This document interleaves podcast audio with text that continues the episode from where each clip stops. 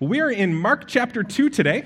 Uh, from the very beginning of God giving his law, he'd given lots of different commands. He'd given commands about moral behavior, like how to treat your neighbor, uh, how to stay committed to your spouse, uh, how not to lie, how not to steal.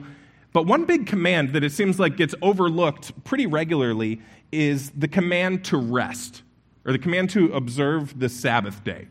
And this is a command that we almost never talk about. This is something that we, we don't mention a whole lot or, or take very seriously. But in the scriptures, we see that God did take it seriously. Uh, this command actually made the top 10. If you, if you look at Exodus chapter 20, verse 8, um, God is giving the Ten Commandments. In the fourth commandment, he says, Remember the Sabbath day to keep it holy. Six days you shall labor and do all your work, but the seventh day is a Sabbath to the Lord your God. On it you shall not do any work, you or your son or your daughter, your male servant or your female servant, or your livestock or the sojourner who is within your gates. For in six days the Lord made heaven and earth, the sea and all that's in them, and rested on the seventh day. Therefore the Lord blessed the Sabbath day and made it holy. So when God's making these Ten Commandments, he sees fit to include in that list take a day off. Now, that's not something we necessarily would have put in this list. We would have put the day off in a separate list. We wouldn't have put it with don't murder we would have put it with buckle your seatbelt and wait 20 minutes after eating before you swim. It's not that important of a command for us, but apparently it was a big deal to God. And then when God was uh, in the nation of Israel, uh, the civil law was set up by God, and so penalties for crimes were set up by God, which is not the way that it is today. But in Exodus 31 14, he said this He says, You shall keep the Sabbath because it's holy for you. Everyone who profanes it shall be put to death. So breaking the Sabbath, not resting on the Sabbath day, was a capital offense. I mean, we would expect the equivalent of a parking ticket, but God said you get the chair. So he's, he's serious about this thing. Um, so, so, why is this such a big deal? And I think we'll see why it's such a big deal when we look to Jesus. So, in Mark chapter 2, verse 23, it says, One Sabbath, he was going through the grain fields. And as they made their way, his disciples began to pluck heads of grain. And the Pharisees were saying to him, Look, why are they doing what is not lawful on the Sabbath? So Jesus and his disciples are walking through the grain field, and they were hungry. And so, because they were hungry, his disciples are plucking these heads of grain and they're eating them. Um, now, this isn't all out working. Uh, this is not harvesting. It's basically the equivalent of opening up the fridge and taking a snack out of it. But the Pharisees, the religious leaders, they had taken the law about the Sabbath, about taking that day off, and they had wrapped it in a bunch of their own rules. They said, God takes this Sabbath thing really seriously, and so we need to make sure we don't get anywhere near breaking that law. And so they put all kinds of laws on top of it. And, and they had 39 different laws that they would demand that people follow about the Sabbath that God hadn't even commanded. Uh, but what they were hoping is that people would take their rules as seriously as they took the Bible. And by the way, this is one of the marks of, of dead religion. You know, in dead religion, you hear the commands from God and you say, I've got to keep these commands to keep God happy with me. So it's really important that I keep these commands. So now I'm going to wrap those commands and a bunch of other commands that I make up, and I'm going to bind those new commands on everybody else. I'm going to judge everybody else based on whether they're following my rules. And the whole thing ends up being about my rules more than it is about God's. You know, they thought that what they were doing was a good thing. They thought that they were protecting people from breaking the law by adding all these extra rules, but in reality, they were insulting God as the lawgiver. I mean, this would be the equivalent of you go to an art museum and you bring your paintbrush, and, and you go up to the paintings and you say, that's just not right. Um, that smirk on Mona Lisa, it just, it just doesn't seem complete. And so you fix it, and you say that there should be a bigger smile there. What were you thinking? Da Vinci. I mean, I got to fix this thing. That doesn't honor the artist. That makes you look like you're, you think you're smarter and better and more artistic than the artist. And so, so these Pharisees, instead of honoring God and obeying his commands, they added all of their other commands to it and, and thought this is the real law. This is the important stuff. Now, all this was convenient because they were looking for a way of accusing Jesus of being a bad guy. If you remember a couple weeks ago, we talked about how Jesus healed a leper, and right after he healed him, he said, Now don't go and tell anybody about this, because Jesus knew that as soon as he went and told everybody about it, Jesus would become a celebrity. There would be crowds around him. He wouldn't be able to get to people who needed him the most. And now, Jesus is a celebrity. That leper broke that command, went out and told everybody. The, the crowds are coming to Jesus, and the religious authorities are looking at Jesus as the celebrity, saying, We've got to find a way for him to fall. And we, we naturally like doing this with celebrities. Uh, we, we like to put celebrities on pedestals, and then if we're honest, because we're warped, we like to see them fall too. You know, this is why we have the National Enquirer and this is why we have a TV show like Entertainment Tonight, because we want to watch celebrities fall. We want to see them make shipwreck of their lives so that we can feel better about ourselves. And it's almost like this sick hobby that we like to lift up a celebrity and then laugh when they collapse. That's nothing new. That was going on here. And these Pharisees, especially, were motivated to see Jesus fall because he was stealing their influence he was stealing their attention. They were the religious leaders, they were the guys who knew the Bible. And here comes Jesus, and the crowds are going to him. So they want to see him knocked down. So they start watching him. They start observing closely, and everywhere you turn, it seems like there are Pharisees there watching Jesus. And then they say, Look, here are the disciples. They're plucking heads of grain on the Sabbath day. That is breaking our law. We had a rule that you're not supposed to do that, and this is just a slippery slope that they're on. Pretty soon they're going to be firing up the combine and working an entire day, harvest this whole field, breaking the Sabbath. They're breaking our law. They must not care about the Word of God. So at this point, they're thinking, we got them. Excellent. This is the material they're going to use in their smear campaign against Jesus that's about to start right at this point. And by the way, these Pharisees, we're going to see them all throughout the rest of this book of Mark, just sort of lurking around. They're just like these creepy characters who, everywhere you look, they're there, they're lurking, they're observing, they're ready to criticize. And you, you picture this scene where the disciples are walking through the grain fields, you know, stalks of grain as high as their heads. They're enjoying their day off. They're getting rejuvenated like they were supposed to. They're being refreshed. They're eating. They're laughing, probably chucking some of the grain at each other. And then they come around the corner, and ugh, there's four Pharisees just standing there. And it seems like all throughout this book, everywhere you go, it's just, ah, they're, they're there again and they just lurk. They're not actually part of the work of God. They're not doing the work of God. They're just there to, to lurk and observe and criticize and steal joy. And that's another mark of dead religion is that, that dead religion doesn't do the work of God. It just sort of lurks around it and criticizes it. So these guys do this, and they do it all throughout the life of Jesus now, culminating in his death, because they want to lurk, they want to destroy. So they're digging for dirt, and they, they see Jesus' disciples eating these, these uh, stalks of grain on the Sabbath, and they say, Why are you doing this? And so Jesus, who's always wise, replies to him in verse 25. It says, And he said to them, Have you never read what David did when he was in need and was hungry, he and those who were with him?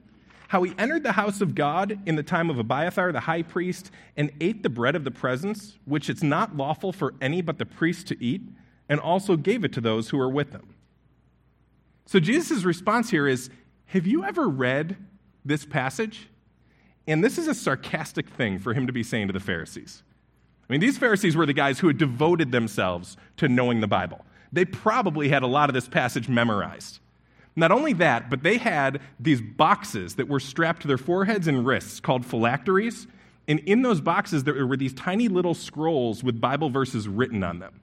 So if anybody in town knew the Bible, if anybody had read that passage, if there was anybody who was a Bible guy, it was the Pharisees. And Jesus says to him, Hey, have you ever read the Bible? Because there's this one passage right around the time of Abiathar the high priest, and he's using almost the equivalence of a verse reference there because uh, there was actually a different priest at this time. He says, like around there in this section, there's this place where we see David and his men going into the temple and eating this bread that they weren't supposed to eat. And Jesus kind of hits them with a little bit of sarcasm, with a little bit of a bite here.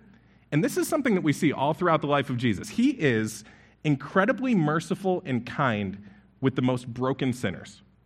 I mean, Jesus is the one there saying, No, don't stone that woman who's caught in adultery. He's the one who's restoring lepers, healing broken. Uh, when, when people who are doubting come to him and they have genuine doubts and they say stuff to him like, Jesus, I do believe, help my unbelief. He's there to restore them and love them. He's quick to respond to them.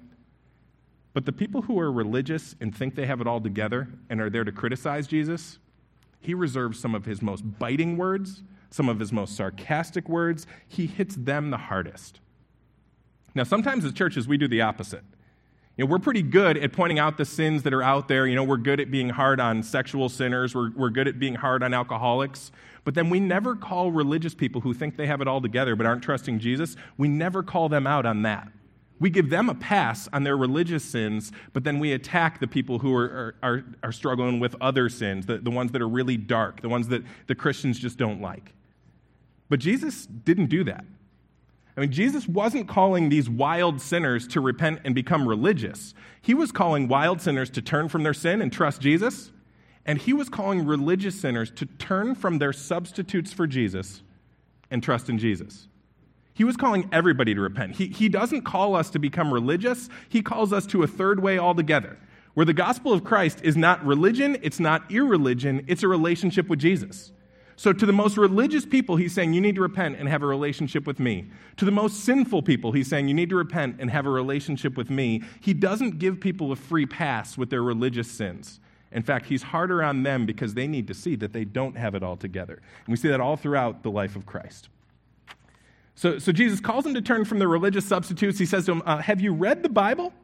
And then he says, there, there was this passage where David and his men, they went into the high priest looking for food and the priest didn't have any food. There, there was nothing that he could feed them, but he did have the bread of the presence, which was this bread that they were allowed to kind of keep around, fresh baked, and then the priests were supposed to eat it.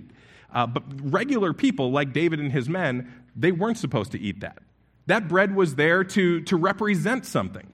In fact, all of the ceremonial laws that we see all throughout the Old Testament, they're all there to represent Jesus. You know, the fact that there was always fresh baked bread in the temple, was just a reminder that there was one who was coming, Jesus, who would later call himself the bread of life, that he's the one who nourishes and feeds his people, that his body would be like bread that was broken for us to feed us. And so the, the presence of that bread in the temple was supposed to be this pointer to Jesus and, and who he is for us, how he nourishes us, how he takes care of us. That was supposed to show people before Christ was walking on the earth a little bit what Jesus would be like. So now, if David and his men come in, and they say, Hey, we are hungry, we're starving. And they say, We've got this bread, but we can't give it to you. You're just going to have to starve.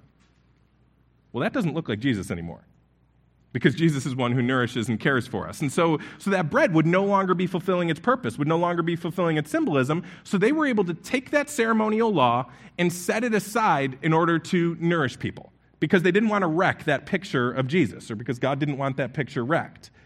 And so Jesus says that's the way things worked back then. And that's the kind of category he put the Sabbath law in. That the Sabbath was supposed to be a picture of something big. It was supposed to be a picture of the rest we have in Jesus. That the way we come to Jesus isn't by doing good things, it's just by resting in Him. And if they were to say, you have to not, you have to obey all these rules on the Sabbath, follow all these laws, do all this work, if that's what they were to say, then that doesn't paint a very good picture of who Jesus is. And so he says we should be able to take those laws and set those aside in the same way if they're not fulfilling, fulfilling, fulfilling their picture. So, verse 27, this is what he says. It says, Then he said to them, The Sabbath was made for man, not man for the Sabbath. So the Son of Man is Lord even of the Sabbath. Now, what he does here is he doesn't strip away that original command to work six days and then rest one he says two things that will define what the Sabbath rhythms in our life should look like. And the first thing he says was that the Sabbath was made for man. I mean, imagine that you were a farmer in Israel. And, and so you worked long hours out in the hot sun. I'm sure it was exhausting work. You started at sunup and then you worked till sundown. As a farmer, there's always more work to do. It never feels like it's done. You, you never feel like everything's arranged and I can rest now. And God comes to you and says, Here's what I want you to do work six days, but then rest one. One out of every seven, I want you to take that day off and rest and just trust that I'm going to provide for you. If you're a farmer and you hear that, you say, That sounds awesome. That sounds so rejuvenating. That sounds exactly like what I need. That sounds like a huge relief. But the way that the Pharisees interpreted that law and then wrapped it in their own rules made it a burden. They made it exhausting. You know, the people heard God's law and they thought God's law is a blessing, but they heard the Pharisees' law and they thought this Sabbath thing sounds like an awful lot of work. I, I don't know how I could keep all these commands. I mean, some of the rules that they had added to the Sabbath were almost funny, where they said you couldn't drag a stick along the ground on the Sabbath because that's practically harvesting. I mean, you might as well be working out in the field if you're going to drag a stick. Girls couldn't wear ribbons in their hair on the Sabbath because that's like carrying a burden around. You might as well be stacking hay if you're going to do that. And so, so th- those were their laws. And so for them, the, the Sabbath was a day to be bored and ugly and to, to do that to honor God. And that wasn't at all what was intended. There was something that was supposed to be rejuvenating and refreshing and life giving about this day, but they had added all these rules and wrecked it. So, so you would hear all these rules that the Pharisees added, and you would say, Man, this Sabbath thing is stressing me out. I, I just, man, I work hard six days, and then I got to work even harder on the seventh day to be able to keep all these rules. They totally missed what the whole day was about. It was supposed to be made for man, to rejuvenate man, to be refreshing, and they made it all about keeping rules. So Jesus said the Sabbath was made for man. And then the second thing he says is that the Son of Man is Lord of the Sabbath. So Jesus is saying this day is actually all about me. This is my day, which is another claim to be God, but it's also another reminder that, that the rest that we're supposed to be experiencing on that seventh day of the week is a pointer to how we rest in Jesus. In fact, when the New Testament interprets the Old Testament, it says this in Hebrews chapter 4 verse 9. It says, "So then there remains a Sabbath rest for the people of God, for whoever has entered God's rest has also rested from his works as God did from his." So when we rest on the seventh day, that's supposed to paint a picture of the rest that we have when we come to God, of the way that we come to God, not through working, not through following rules, but just resting and trusting in him. That's what, what the gospel says. The gospel says we don't do good things to please God and then he accepts us. It says that God did all of the work for us. He came, he died on the cross, he was buried, and he rose again. And if we just trust, we just rest in Jesus and don't try to contribute any of our own works to that at all, then we're saved, we're forgiven, we're made new. This is Jesus' day. The Son of Man is Lord of the Sabbath, and it's supposed to paint a picture of what it's like to be in relationship with Christ. listen to Matthew 11, verse 28. It says, Jesus said, Come to me, all who labor and are heavy laden, and I will give you rest. Take my yoke upon you and learn from me, for I am gentle and lowly in heart, and you will find rest for your souls. For my yoke is easy and my burden is light. So Jesus says that when we come to him, we find our ultimate rest. I mean, think of all the rest that Jesus gives us. He gives us rest from the demands of religion. You know, if you're new here and you thought you were just going to come in and see what, what this Christian religion is, I want you to know this really, we hope, is very different than a religion. You know, religion makes all these demands and says, do all these things, don't do all these things, and then you'll be righteous, then you'll be accepted by God. But then you, you try to do those things and it never feels like enough. You, you never feel like your conscience is clean. You never feel like you measure up. And if you're really good at deceiving yourself and you convince yourself that you are pretty good, then you start to become arrogant. And so religion just spoils us in all kinds of ways.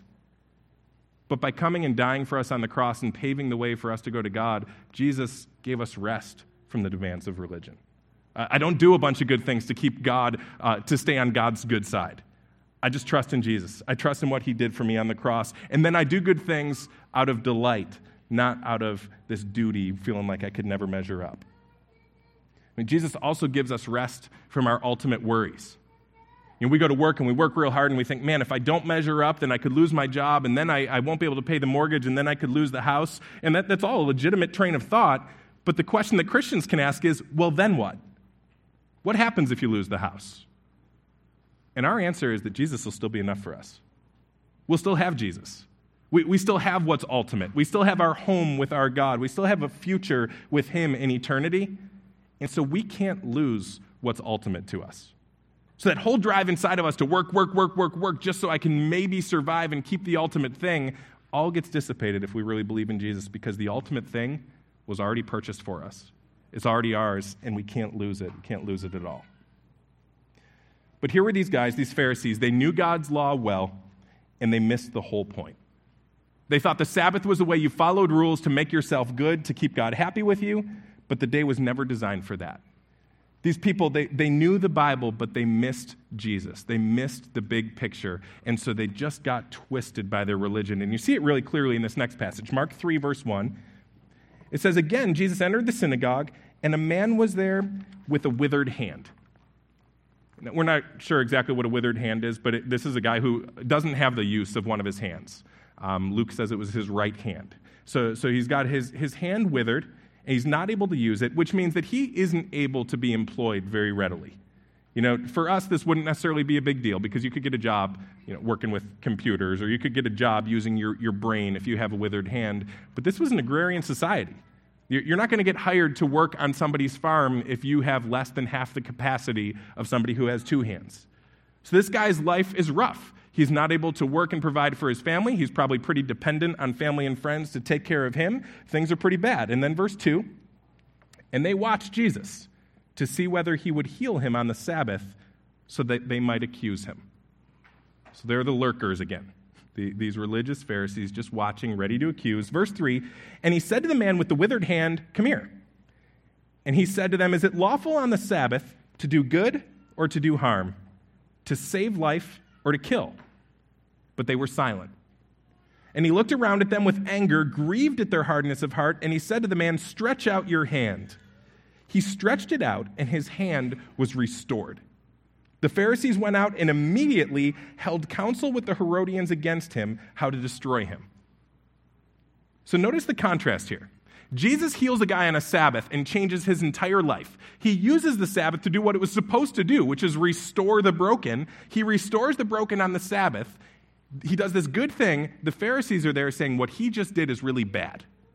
They had laws that you could do essential healing on the Sabbath. So if somebody's bleeding out, you're allowed to apply a tourniquet on the Sabbath. You know, that was okay. But this obviously wasn't essential. This guy, he, it could have waited till tomorrow. He didn't need to be healed today. Jesus could have done this. It wouldn't have made a difference. Why did he have to do this on the Sabbath? And so then what do the Pharisees do? They go and immediately have a meeting where they discuss how they're going to destroy and kill Jesus, which apparently is okay to do on the Sabbath.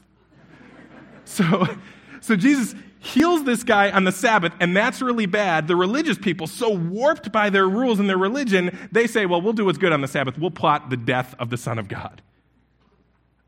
That's a, a, huge contrast. Look, look at these two kinds of Sabbaths. Um, the Pharisees said the Sabbath was a day for being hungry and a day for being shriveled and withered and for plotting death.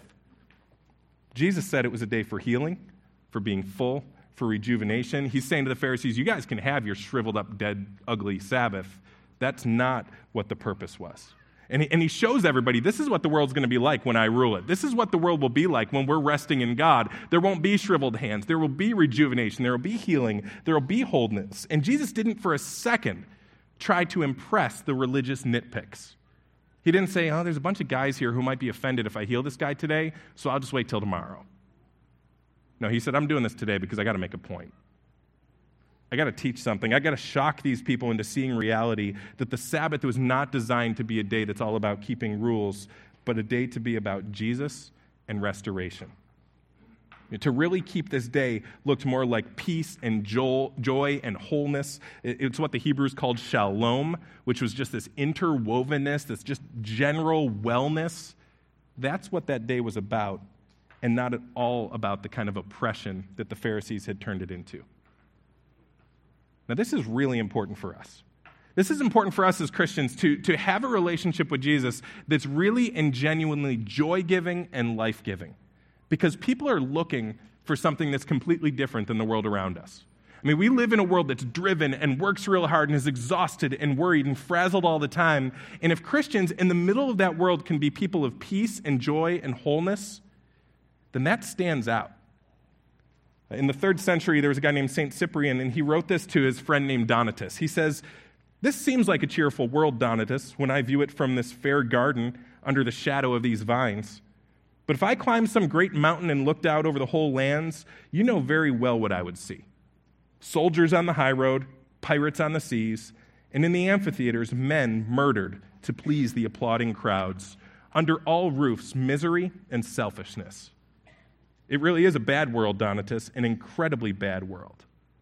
Yet, in the midst of it, I have found a quiet and holy people. They have discovered a joy which is a thousand times better than any pleasure of this sinful life. They're despised and persecuted, but they care not. They've overcome the world. These people, Donatus, are the Christians, and I'm one of them. You know, this is really what's at stake here some of the evidence of the world that our faith is real and that Jesus is real is that we can be quiet and holy and joyful and rest when nobody else can. Listen to Isaiah 57, verses 20 and 21. It says, The wicked are like the tossing sea, for it cannot be quiet, and its waters toss up mire and dirt. There is no peace, says my God, for the wicked. We live in a world full of people who have no peace. But so often as Christians, we end up being just like them.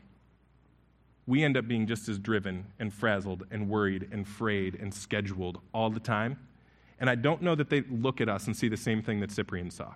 I don't know that they see a people who are full of joy and hope and peace and who can really rest. And that's a problem. And this is why I think we still desperately need this discipline of Sabbath rest. In America, we work more hours than people in any other industrialized nation. We put in more hours, and when the economy is like it is, we're even more driven to put in hours because there, there aren't a lot of jobs and, and we could very easily be eliminated and we could be replaced. You know, the cost of things has gotten crazy where gas and groceries just seem like they're unbelievable. And it's so hard to feed a family, so hard to pay those bills. And so we work like crazy, put in long hours. We have to do all this to earn our keep. And then we go home, and at home we have the side business where we work. And then you add to that all the busyness of family life and soccer games and the kids' schedules. And we end up being these very driven, work all the time kind of people. Not only that, but we don't really leave work when we leave work. I mean, at work, we sit around all day and we have our cell phone and computers beeping at us. And then we go home, we bring home our cell phones and computers, and they, they beep at us. So, so, so we spend the day at work sending emails, and then you come back home and you say, Oh, this is refreshing. I'm, I'm spending my evening sending emails. And so, so we just work all the time. We end up being hurried and burdened and stressed out workaholics. We're pretty bad at resting. And what can even happen if you push this to its extreme is that life can lose a lot of its beauty and people can become to us commodities. You know, we just, everything's about work, everything's about advancing a career, getting ahead, so we don't enjoy people because we need to use them. And we try to always get things done, we, and people just seem like they get in the way. Relationships just seem like they're this necessary burden. So you go out for a date with your wife, and the whole time you're checking your texts, you're sending emails, you're, you're not connecting with your wife because that date isn't helping you advance your career. It's not helping you climb the ladder, so it seems like it's not important. That, that, person just becomes a commodity that you trade to get ahead instead of there being real life and beauty in those relationships. And that's a dark place to be. And we can also be in this dark place where we get our identity from our work. I think it was like six years ago now, I was taking some night classes and I was sitting next to a guy who had been laid off from Kodak after 30 years. And, and this guy said, I got laid off and I don't even know who I am anymore. He says, Man, I was a Kodaker. That, that's what I did. I, my whole identity was I went to Kodak. I made film. I knew what my whole future was going to be like. It was all wrapped around Kodak. And so, so who he was was Joe works at Kodak. And then when that was gone, he had nothing. He said, I don't even know who I am. I, I, have no sense of, of what I'm supposed to be doing in the world. I don't know where I even get my identity from anymore. And we can do that with our jobs. We can get so wrapped up in them that they become who we are, and we, we lose our sense of significance when we lose that job. So, the Sabbath day, a day of rest every week, is a day where we can short circuit that hurry where we can enjoy the beauty of creation and get restored. And when we rest and rest well, we're saying something about what we believe about the gospel. We're saying that it's not our work that sustains us. We're saying that it's not we who work to hold our world together. We're saying that we don't get our identity from our job, we don't get our significance from our job. We're saying that we have faith in one who, even while we rest, provides for us, who, even while we rest, cares for us. We believe in the one whose death burial, and resurrection gave us our worth, gave us our peace, gave us our identity, gave us our future. My job doesn't provide those things for me. And if we can't rest, we're exposing that we really believe that our provision and our significance come from our work. So we should be people who can unplug and take time off, a little bit of time every day, one day out of every seven, and do it in, in a way that preaches the gospel to our hearts and to people around us. If we can't do it, we start to believe the lie that we're a pretty big deal. You know, that, that this world really needs me to keep going. You know, maybe the little people can take a day off because they're not important, but me, I'm very important. And, and if I don't work all the time, everything falls apart. I don't know how God held his creation together before I showed up. Um, like, I, I am a big deal. And so for me to not be in the game for a day, man, that's, that's, that's a bad day. And we get this subtle God complex. We also have jobs, a lot of our jobs just never feel like they're done. Like if you're in sales, there is always another potential client that you could contact. There's always another mailer to send out, more advertising you could do. There, there's always another phone call to make. There's always something else to do on the computer, another email to return. And you never feel like, okay, my job's done. Even if I wanted to do something, there's nothing I could do right now. There's always something to do. If you are a mother, do you ever feel like your kids are, are done? like, oh, they've arrived. They're perfect. They're all set. Um, maybe in your house, but, but as parents, we just never feel like that work's done. If you own any kind of business, there's always something more to do mailers and bills, make calls, schedule appointments, do taxes. There's this mountain of work, and it can become this vortex that you just keep feeding and feeding and feeding, and you never rest. The truth is, all of us could always earn more money. There's always uh, farther to get ahead against our debt. There's always more that we could save, more that we could give. And so there's this internal drive to just work, work, work, and, and feel like it's never done. I know in my job this is tough. Um, and, and honestly, this Sabbath is a major area of weakness for me and sin for me. Uh, stuff that Debbie and I were even talking about this week, where we're saying, man, oh, this, this isn't a regular rhythm in our lives like it should be, in an area where I really need to repent. Like when I, I, I write sermons, you know, and that's 15 or 20 hours during the week, and it never feels done. Like it never feels like, okay, that sermon's perfect.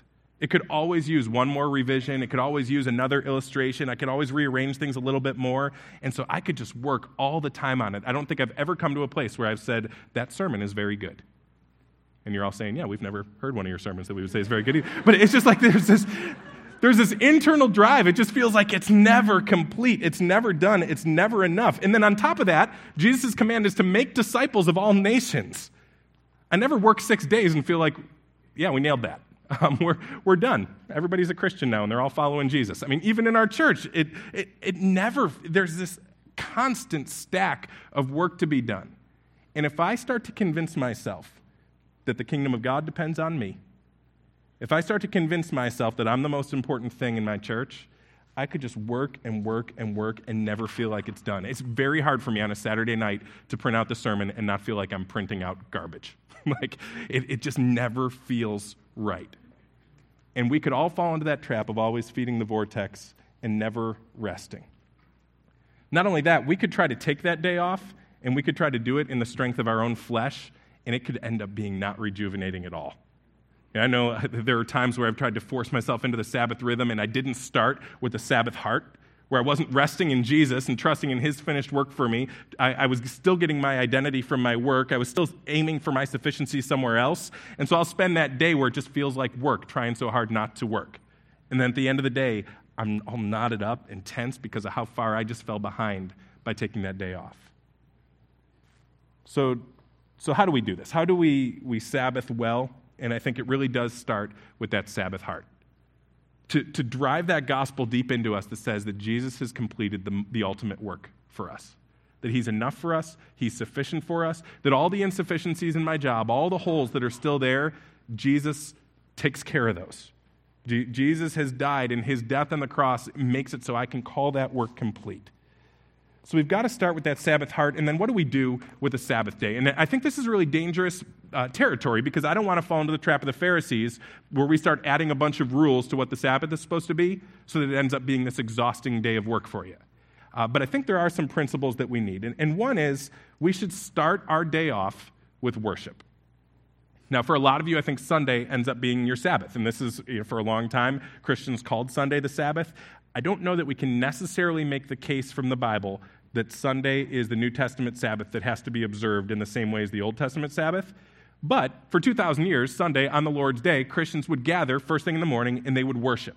So, so we start our day on Sunday by worshiping, by, by praising our God, by allowing the gospel to be driven into our hearts to establish that Sabbath heart going into the day. So it can actually be a day of rest. So it can be a day of rejuvenation. Uh, so, so I would encourage you, if, if Sunday is your Sabbath, you're, you're in the right place for it, to start by worshiping.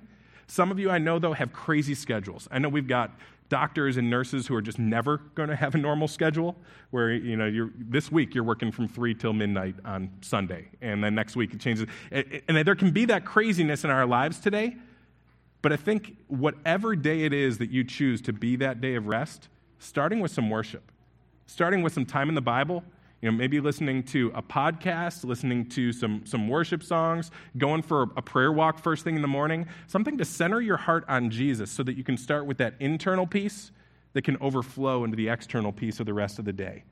So, so start with worship. I'd encourage you on that day off every week to sleep, to sleep in if you can.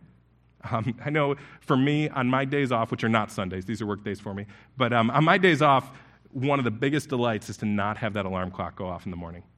And uh, as a father of four kids, that gives me 10 extra minutes of sleep. It's, um, it's beautiful. But uh, just, just to not be woken up by a buzzer one day a week is a beautiful thing. Uh, it's also good on the Sabbath to enjoy the work that God's done. Enjoy creation and enjoy the beauty that's out there. Um, allow yourself to be refreshed by going to Letchworth, going to Niagara Falls, walking in the woods, uh, in, enjoying the beauty that God's created out there so that it's not all about, your life isn't all about work.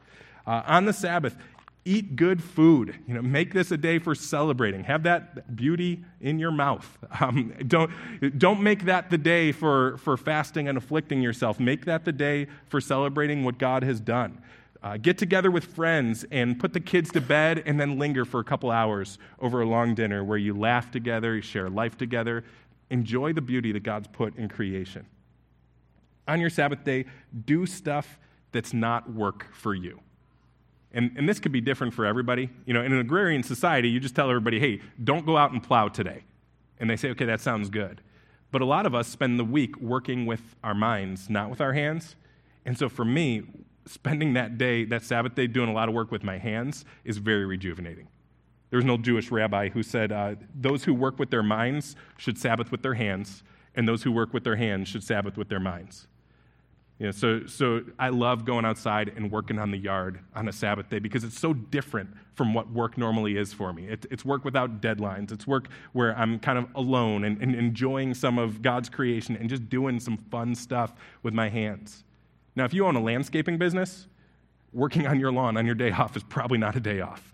So, so use that day to, to read the book and, and to, to do some Sabbath with your mind.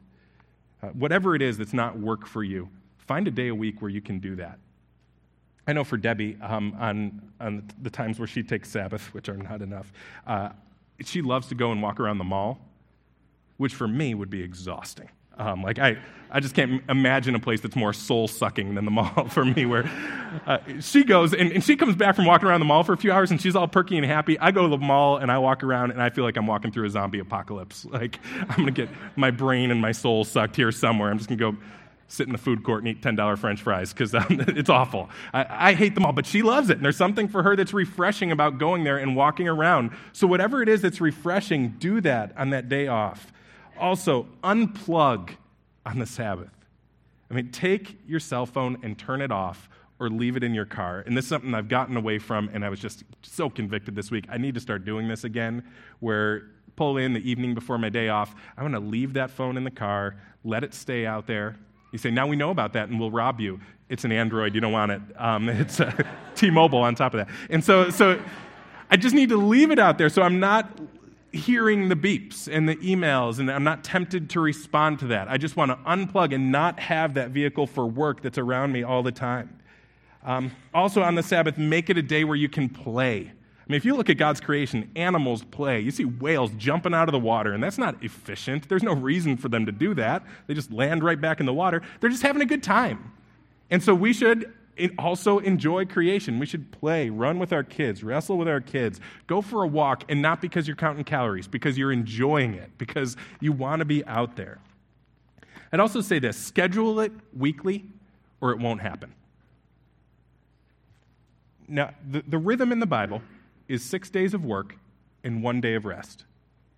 I don't think that the standards in the New Testament on this side of the cross are this is the day of the week that it has to be for everybody. And here's why I say that. Colossians 2, verse 16, it says, Therefore, let no one pass judgment on you in questions of food and drink, or with regard to a festival, or a new moon, or a Sabbath. These are a shadow of the things to come, but the substance belongs to Christ. So it seems that on the New Testament side of the cross, because the Sabbath was a day that was all about Jesus and because he fulfilled the Sabbath, we no longer have the strict requirements of it has to be this day of the week. Uh, we, we, we don't have all the requirements that there were in the Old Testament. We don't get put to death if, if we violate it. But there is still a Sabbath principle that we should embody. Um, so I would say find a day of the week that can be your Sabbath. For many, it'll be Sunday, but for some, it won't. And so find that one day where every week your rhythm can be I'm going to work six and I'm going to take that one day off. Uh, and do that as a weekly rejuvenation for you, but then also as a weekly test of your heart. And do I trust Jesus enough to unplug for a day? Do I trust him enough that even if there's 13 voicemails on the phone when I pick it up the day after my day off, Jesus is still going to be enough for me? He's still going to sustain me. Uh, the world will still turn if I don't answer the phone, if I don't reply to those emails. So do that, do that regularly. I would encourage you to find some time every day that isn't work, even if it's just, you know, an hour, two hours at the end of the day when God's kind of turning off the lights and putting the sun down. Allow that to be a time of rest and rejuvenation. Uh, schedule some annually where, where you're going on, if you can, a couple straight weeks of vacation, where you're, you're out there just resting, just enjoying the way that God's blessed you, enjoy His creation, and get away from the work that you do. Now, all of this is meant to be a list of suggestions for how to embody these Sabbath principles. The last thing we want to do is start to give you a whole bunch of rules to make it feel like a burden. It should be a blessing, it should be a good thing, and ultimately, it should be a day that's about Jesus. It's about the rest we have in Him. I think if we can learn to embody this again, we do start to look a lot different again than the world around us. Somehow, these people, they work real hard those six days of the week, but that one day of the week, they rest. They know how to play well. They know how to recreate. They know how to enjoy the beauty of creation. And it doesn't seem like everything that they're doing on the Sabbath, they're always wondering, where am I going to get the money to pay for this? I, we're, we're not tense all the time on that day. We're free on that day. And man, if we can be free from the values and principles and driving forces of the world around us, I think that's a powerful testimony to the work that Jesus has done in our hearts. Because naturally, we're, we're frenzied and worried and driven. And that just shouldn't be who God's people are. We've been adopted as children of the King of the universe. He'll provide for us, He'll feed us. He, he clothes the flowers in the field, He'll clothe us. He feeds the birds of the air, He'll feed us, and He'll do it in our sleep if He needs to. He'll do it on that day off. He'll provide for us. Watch Him do it. Let's be people who work real hard six days, but then Sabbath and rest and worship that one day and show that Jesus has made that kind of difference in our hearts. Uh, for now, let's bow our heads and close our eyes, please. You know, coming to Jesus is not about the work that we do. It's not about uh, meeting a bunch of standards and following a bunch of rules and getting Jesus to, to finally be pleased with us and accept us. The message of Christianity is that the way we come to Jesus is by resting in Him, by admitting the truth that we're sinful and we've broken His law, by admitting that we haven't kept the standards.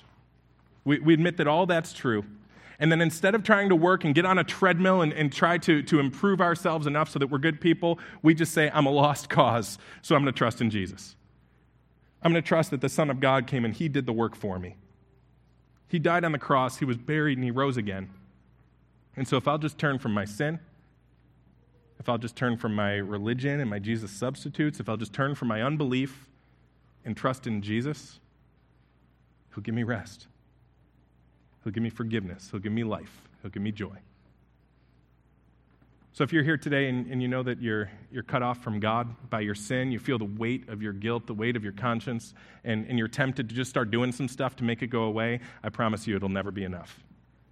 You'll work and work and work, but you'll never be able to get rid of that sinking and unclean feeling. So I've got real good news for you God came to you. He came and he did the work. He died, he was buried, he rose again. And if you'll start from where you are, recognizing your sin, and then you'll trust in Jesus and his work on the cross to save you, he promises that he will. So turn from sin, turn from unbelief, and turn to Jesus. Trust that he died the death that you should have died. And that by doing that, he wiped away your sin, wiped away your debt, and credits you with his righteousness, which makes you clean, which makes you free, which makes you adopted as a son or daughter of God. You can cry out to Him in whatever word you want and say, God, I know how sinful I am, how broken I am, but Jesus, I trust in you. I trust in your death, burial, and resurrection for me. So I turn from everything else that was driving me and I turn to you, Jesus. Please forgive me. Please cleanse me. And Jesus, please give me rest. And the promise of the scripture is that if that's not just words that you pray, but if your heart is genuinely in faith turning to Jesus, Jesus says, Of all those who come to me, I won't lose one. He'll receive you, He'll accept you, He'll cleanse you, He'll make you one with Him. Now, for those of you who have put your trust in Christ, even if it was this morning that you put your trust in Christ, one of the ways we celebrate the rest that we have in Him is by taking this Lord's Supper.